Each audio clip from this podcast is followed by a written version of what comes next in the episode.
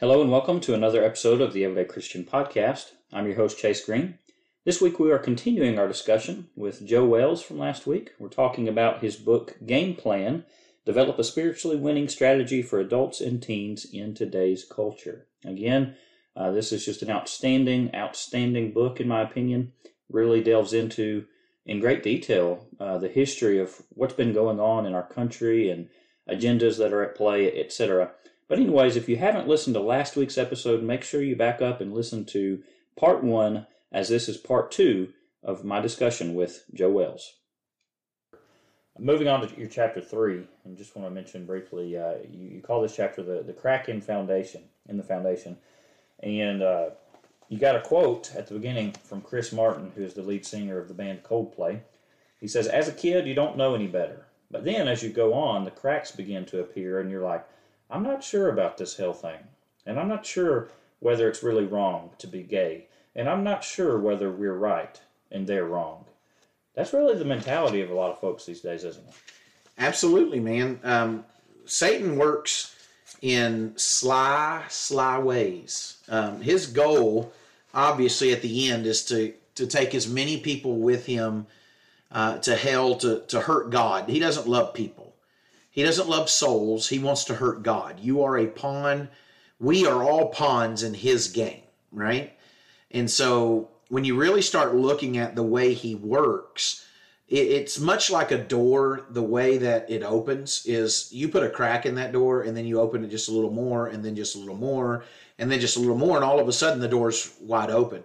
Well, a crack in a foundation's that way too. It starts small and then it grows and grows and grows and grows. And so the crack, the the seed that is sown is of I'm just not sure. This is what my parents have been telling me all these years, but I'm hearing all these other teachings that contradict what my parents have said. All these these stars in Hollywood or my favorite music artist, you know, they're taking other views and I really respect them when it comes to their movies and I really like them when it comes to their music and and so that's when those seeds of cracking in the foundation occur. Um, it's that our kids have a lot of noise going on today. And as parents and as grandparents and as ministers, we've got to understand something that we're a part of what they hear. We are not all that they hear. And that's why, as parents, I, I encourage people you really do need to limit what your kids hear especially at a very young age. But I would even offer this at their second highest rate of brain motability, uh, which the first one is zero to six years. The second is in their teenage years. It's like concrete that hasn't set up yet. And you and I both know if you've ever poured a concrete patio or concrete in any way, you know that as it is setting up, you can put a handprint in it and that handprint will solidify. You can draw a picture with a stick in concrete that hasn't set up and when it solidifies, it's there.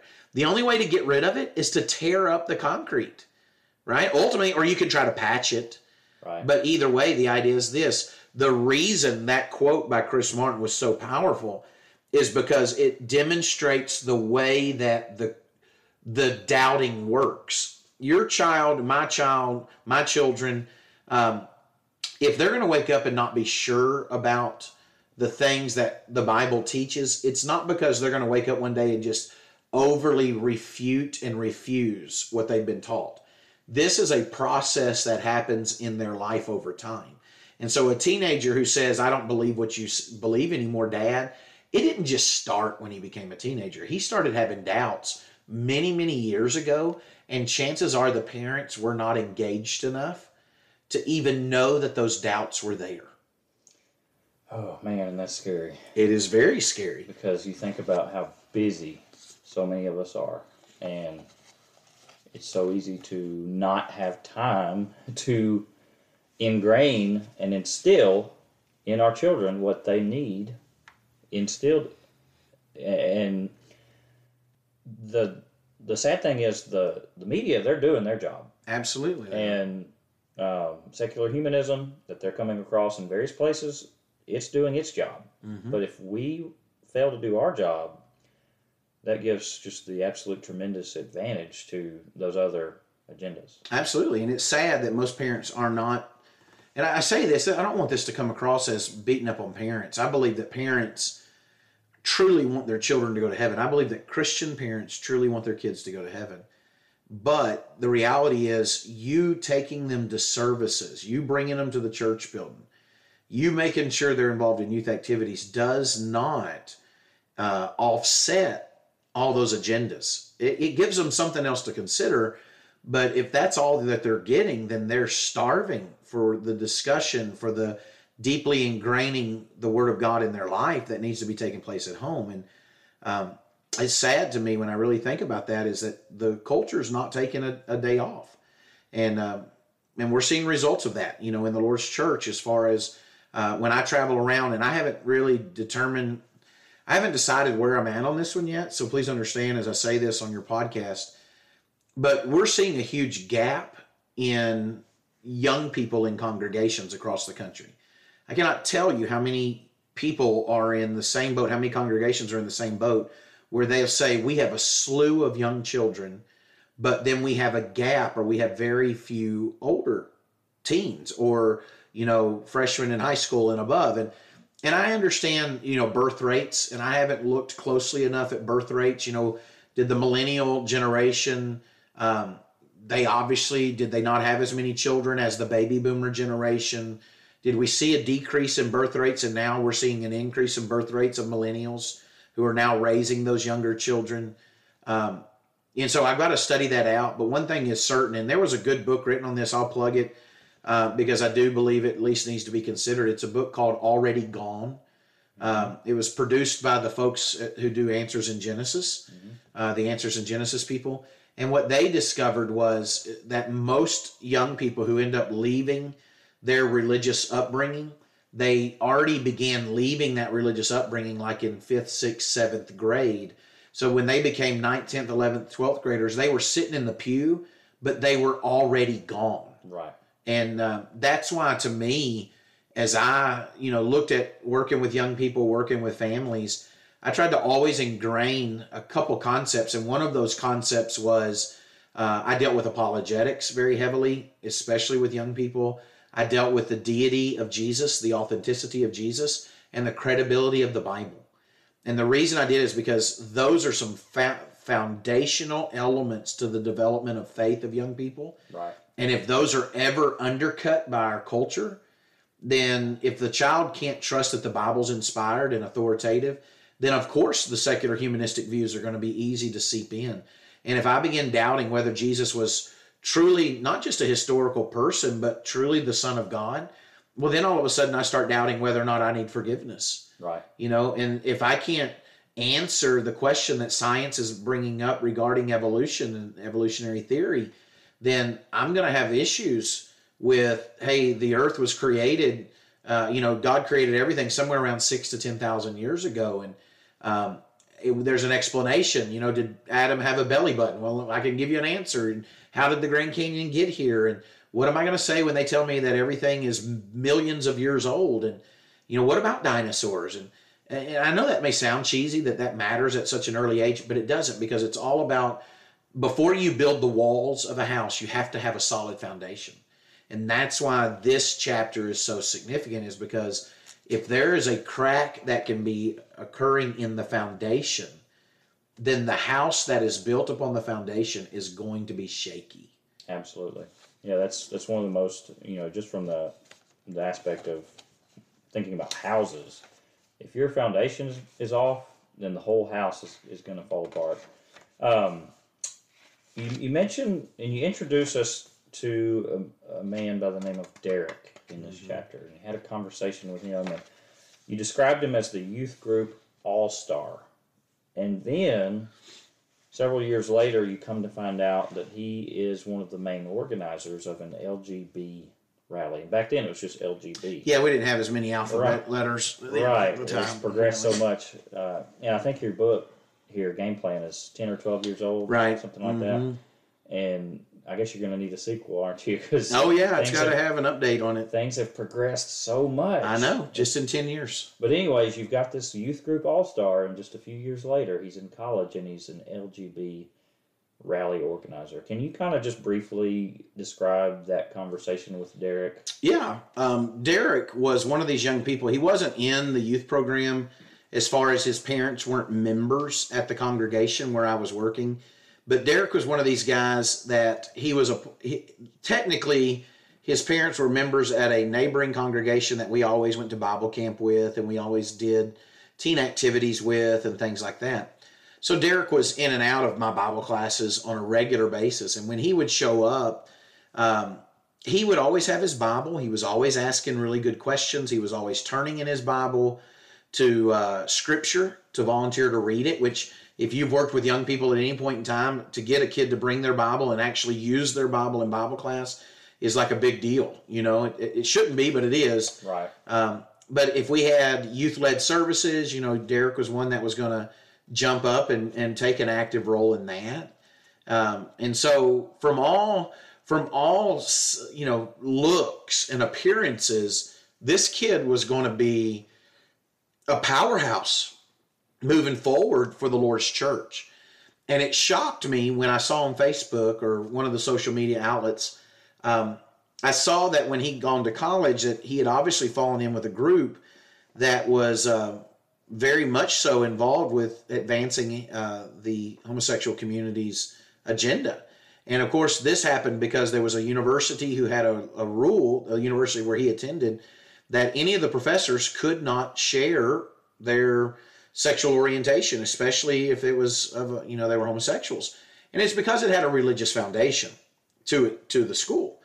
Well, the women's soccer coach, I believe it was, ended up telling a bunch of students, or it came out somehow, of uh, that she was homosexual, and so that's what started the issue. The university then had to deal with that coach from a disciplinary perspective. Well, the students who were pro, you know, pro homosexual agenda, they didn't like that. And so when I saw that Derek was on the front line of that, it really got me going, how did that happen? And so I reached out to Derek and asked if he'd be willing to come on my show um, back that back then, and we had a discussion. And the discussion was going to be more of an interview of how did this happen? You know, how did where, what changed in your life? And he he brought out a couple things that really did make an impact to me. And number one, it goes back to what I just said. If if we undercut the foundation of one's views, if we undercut the credibility of the Bible, the deity of Jesus, the uh, the reality of refuting science, uh, or I say not necessarily refuting science, but accurately representing science, uh, being that God is the author of, of true science. Um, then if Satan can undercut any of that, then there's a problem.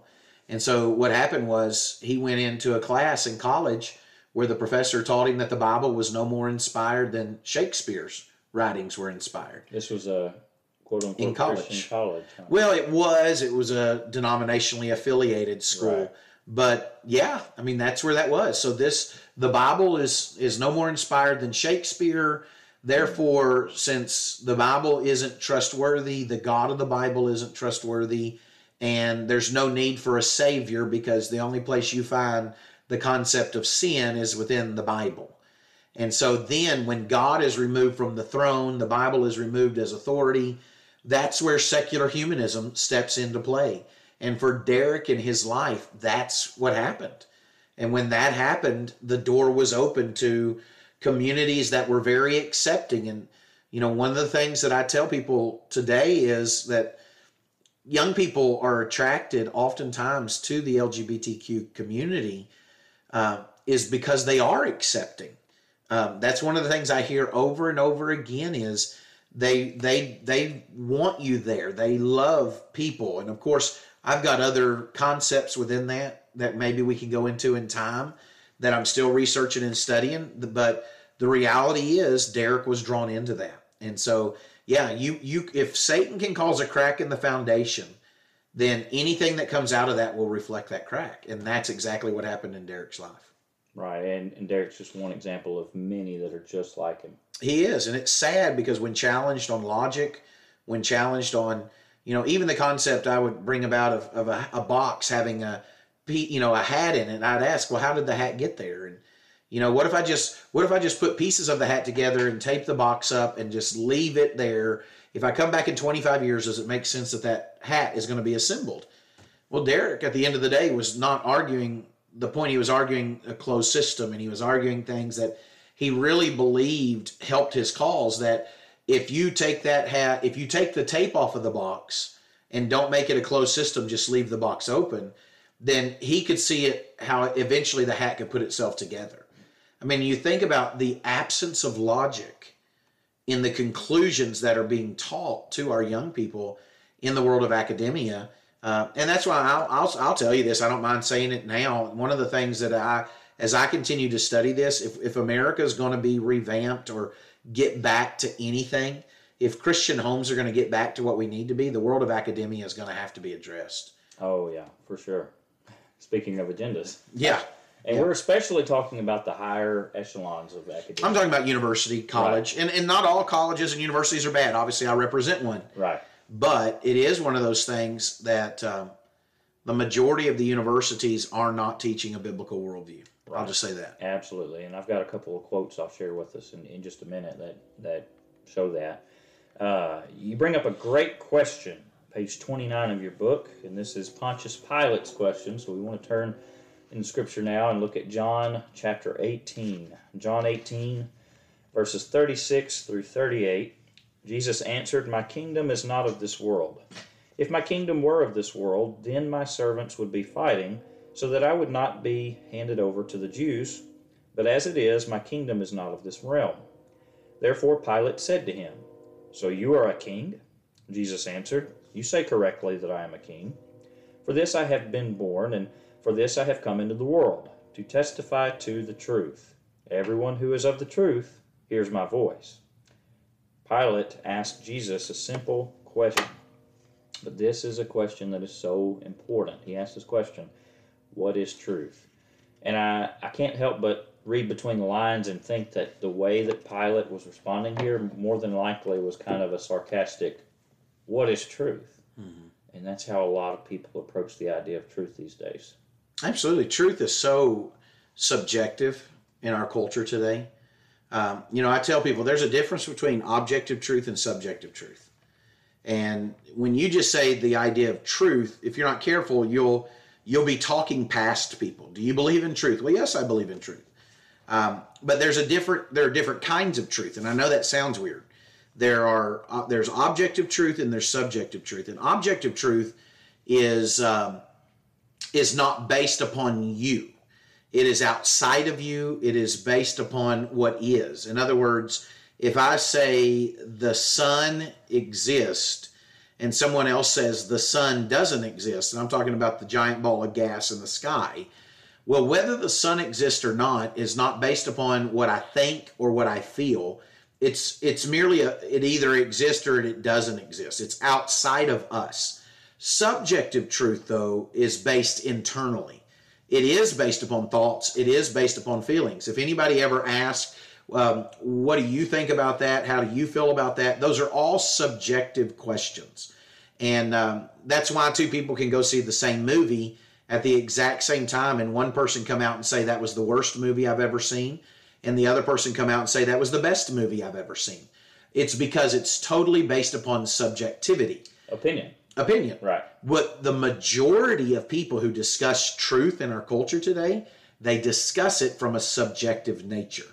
And that's why what Pilate, when he asked, and I would agree with you, I don't think Pilate was being uh, authentic in wanting to know what truth was. I think he already knew, right? He was the guy who was going to wash his, he washed his hands. I find nothing wrong with this guy. And his Right. wife said, Hey, if I were you, I wouldn't do anything. But Pilate was a very weak man. He didn't want to deal with the Jews, right? Um, but the idea was this: even in in the answer to that, and in that time with Jesus, and in our time today, truth is oftentimes totally based upon subjectivity. That's why something can be true for one person but not true for another. We call that moral relativism or moral truth, right? And uh, of course, that's what again going back to agendas. That concept has been shaped over time there there was a time where uh, and you can even see it on some of the government buildings that we have such as the supreme court where the Ten Commandments are etched in stone, you know, on the outside of that building. That God's word was was more of a standard of truth in our culture. And over time, what happened was we got further and further away from that. And that's one of the things that I outline in that book from the, the pre modern period to the modern period to the post modern period.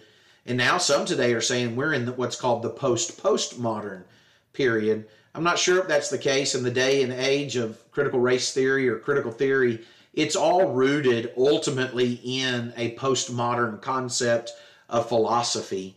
Um, but either way, the idea was this in the pre modern period, it was like God was driving the car and man was in the back seat. And in the modern period, uh, God was still driving the car, but man got into the front seat. And in the postmodern period, man is sitting behind the driver's wheel, the and God's not even in the car.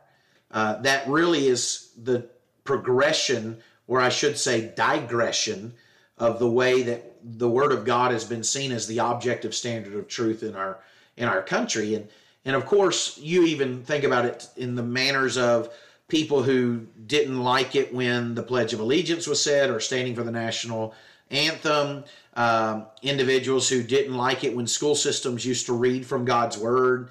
And so we've got all these agendas and lawsuits that have been put forth, uh, oftentimes by the ACLU, to try to remove such practices even from our schools, much less from anything else. I mean, we've got individuals today that don't like the fact that the word creator is in our Constitution.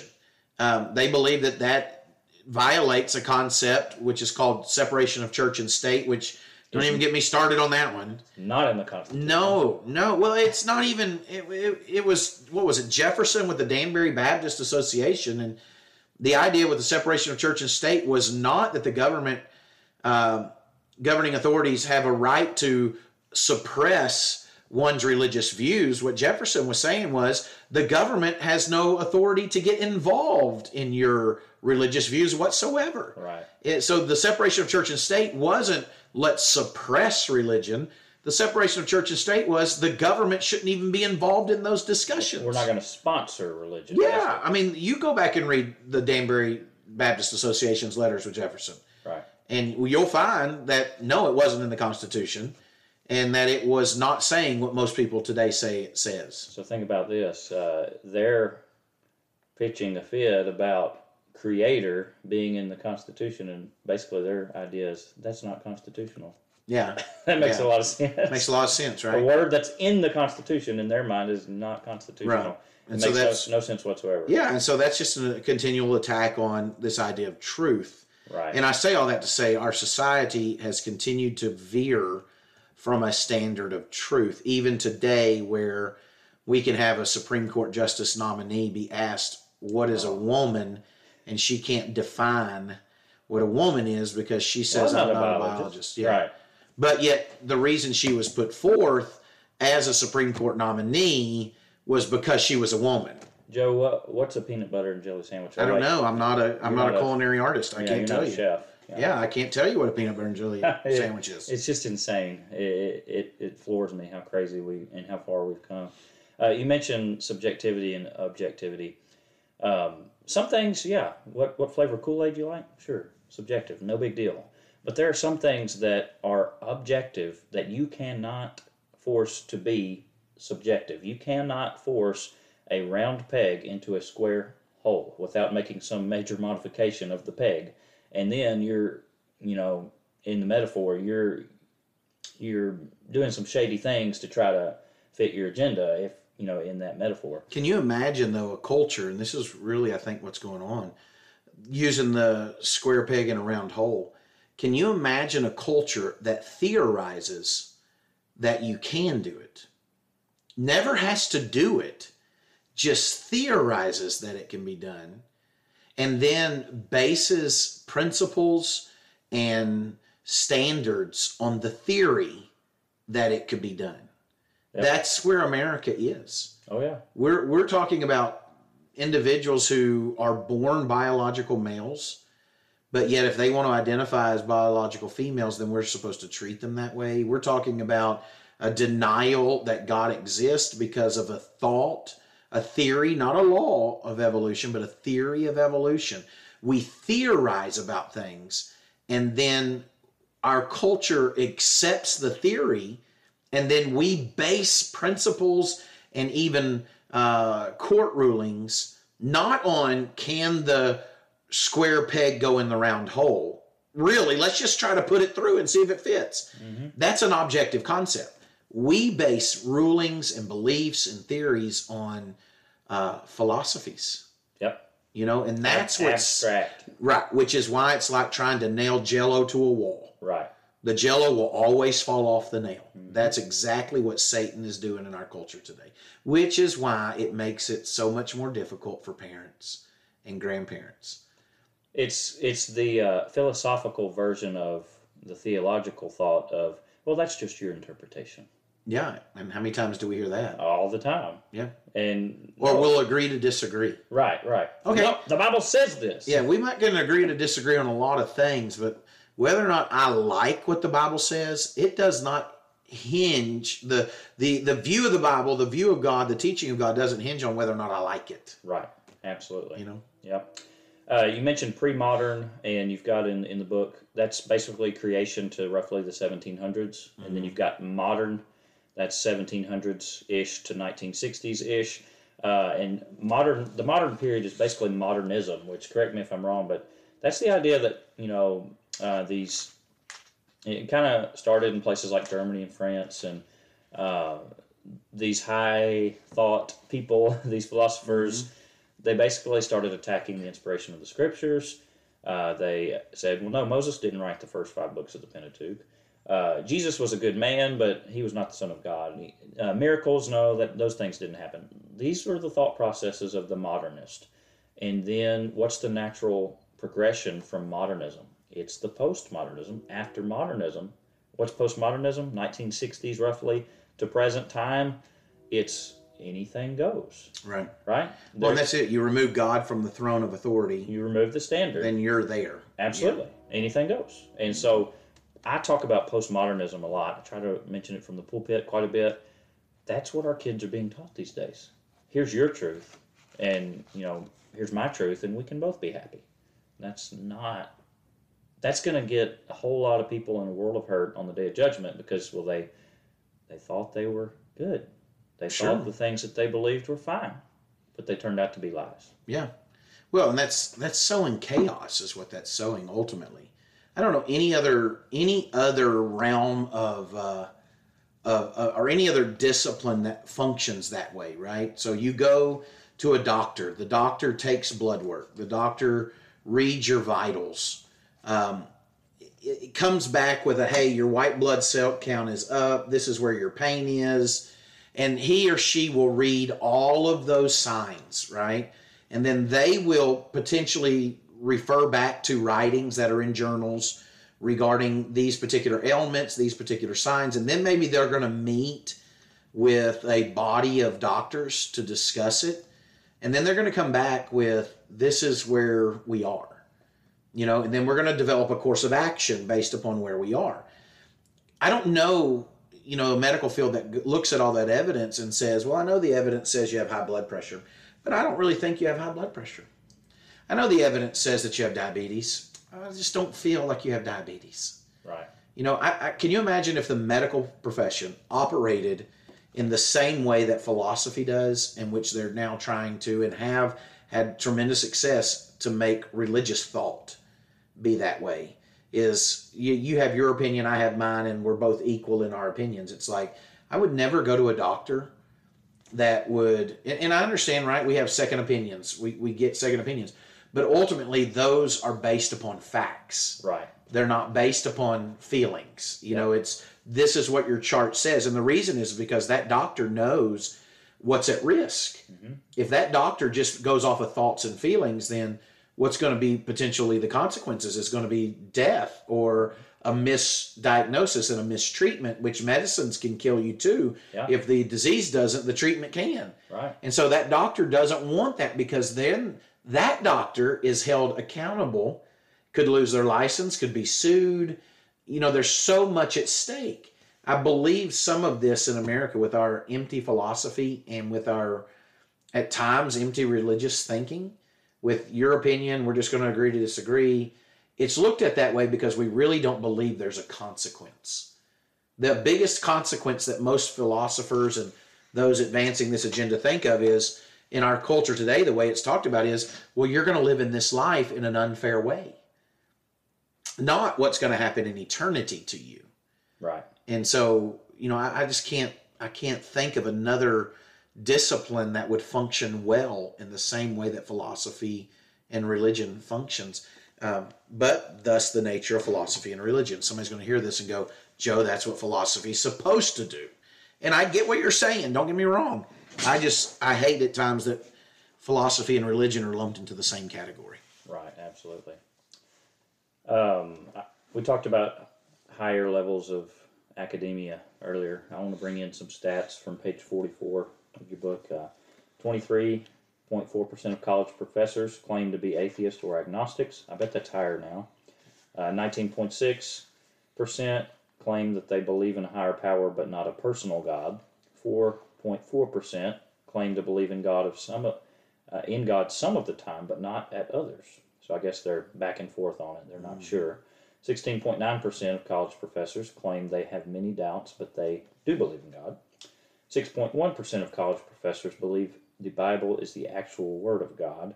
51.6% of college professors believe the Bible is an ancient book of fables, legends, history, and moral precepts. In other words, subjective.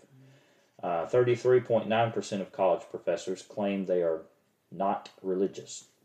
75.1% of college professors said that religion does not belong in public schools and that public schools should not be allowed to start each day with a public prayer. And 84.1% of college professors disagreed that intelligent design is a serious scientific alternative to the Darwinian theory of evolution. Page uh, 45 and 46. I've got a, you've got several quotes here. I want to read just a couple of them. Professor Michael um, Berube, I guess, professor of English at uh, Penn State University. This is a quote that he said In the class, we talk about what it means to be an anti foundationalist. That is, one of those sane, secular people, sane, secular people. So, what does he mean by religious people? Crazy people is what he's calling uh, religious people without saying the word, who believe that it's best to operate as if our moral, moral and epistemological principles derive not from divine will, God, uh, or uniform moral law, but from ordinary social practices. What is he saying there? He's saying that whatever socially acceptable is moral. Yeah, and that's exactly where where he's coming from. Is whatever works best in society, uh, that dictates uh, what it should be done. Which means when society changes, so do the rules. Right. So the majority of society in 1930s and 40s Germany were in favor, at least, or at least they didn't do anything about it, of exterminating Jews. Does that make it okay? Well, absolutely. Based not. on his argument, it would have to, though. Based on his argument, that's exactly the logic. Yeah. And of course, that is appalling. It's wicked, but that's the logic that people are using today. Sure, which unfortunately we're we are using that logic when it comes to so many different things as far as uh, entertainment, when it comes to concepts regarding uh, cohabitation versus marriage, having children out of wedlock. Uh, what was once seen as bad is no longer seen that way because society has changed. Oh, yeah. Oh, yeah. Uh, Professor Steven Weinberg on page 46, Physics and Astronomy Department in the University of Texas. Oh, yeah, the South. Uh, this is in the South too, folks. This is not just in uh, the West and in the Northeast. This is all over the place. I think, in many respects, religion is a dream, a beautiful dream, often, often a nightmare. But it's a dream from which I think it's about time we awoke. Just as a child learns about the tooth fairy and is incited by that to leave a tooth under the pillow, and you're glad that the child believes in the tooth fairy, but eventually you want the child to grow up. And there's a whole nother discussion we could get into there. We're not going to. I have my uh, thoughts about that, but um, they're they're basically saying, look, God, the concept of God is just like the tooth fairy or some of these other figures of the imagination that that kids are into. and Yeah. they use that to attack the faith of college kids. Yeah, well, and they. What's interesting is that anymore in uh, in a lot of the writings that I have read or researched, if you if you believe in God and you are a religious person, you are seen as weak. You are seen as somebody who needs a crutch because the difficulties of life you're not able to handle them on your own. You need an explanation for them. And so, individuals who already start off with the fundamental disbelief in God, they're going to have a negative view of people who choose to have a view of God um, and choose to be religious. But in all things, it is looked at as you're weak. And of course, that's where this quote comes from is, um, you know, we need to grow up. That's what he's basically saying. Our society needs to grow up. And of course, it's being rooted And here's what I've also learned is if you're the one making the statement, you can control the boundaries of the logic and of the argument. He didn't ask for proof in the tooth fairy versus proof in God. He didn't he just equated them. He's just Um, uh, throwing an accusation. Correct. And which if no one is able to refute the accusation, then the accusation stands. He wins. Which is what happens oftentimes in college classrooms. Yep. The professor makes an accusation, makes a claim, and students are so busy taking notes to get ready for that test that most of them are not willing to risk their grade, much less um, any any other ramifications to stand up and refute that teacher. And as much as we wish it were the case that, like the uh, the denominational faith based movie "God's Not Dead," as, as much as Yeah, we wish love that that, that, would happen, that's rarely, if ever, actually Yeah. happening. And I've heard it too, and you may have as well. Hey, just swallow it. Just take the test. Just give them the answer they want, and just move on. Yeah. Well, that's fine. I say that's fine. Th- I know what you mean by that, and I know what I meant by that if I've ever done that, because I have. But the idea behind it is what about the people who are listening in that class who may not have the same foundation you have? Right. They And they're being swayed right. by that religious, illogical argument. Yeah. And they, they swallow it hook, line, and sinker. Yeah. So That's why I wish I knew. I wish I knew back when I was in college what I know now. It's not that I know everything, but I know enough now, at least, to challenge some things.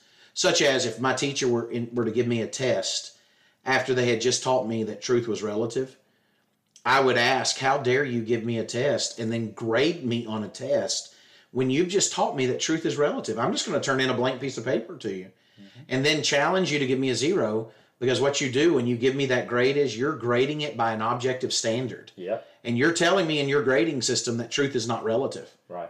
But I'm telling you, I'm doing exactly what you just spent the entire semester teaching me to do. And uh, okay, my truth is that this paper gets me a hundred. That's right. And a professor that is honest with his teachings would have to give you the hundred. They would have to. And if they don't, then they don't really believe what they've taught you. Amen. That's exactly right. So that's why I would not do well in college today. right. Hey, you, you'd get along with my dad. He liked to play with those professors Yeah. and stuff like that too.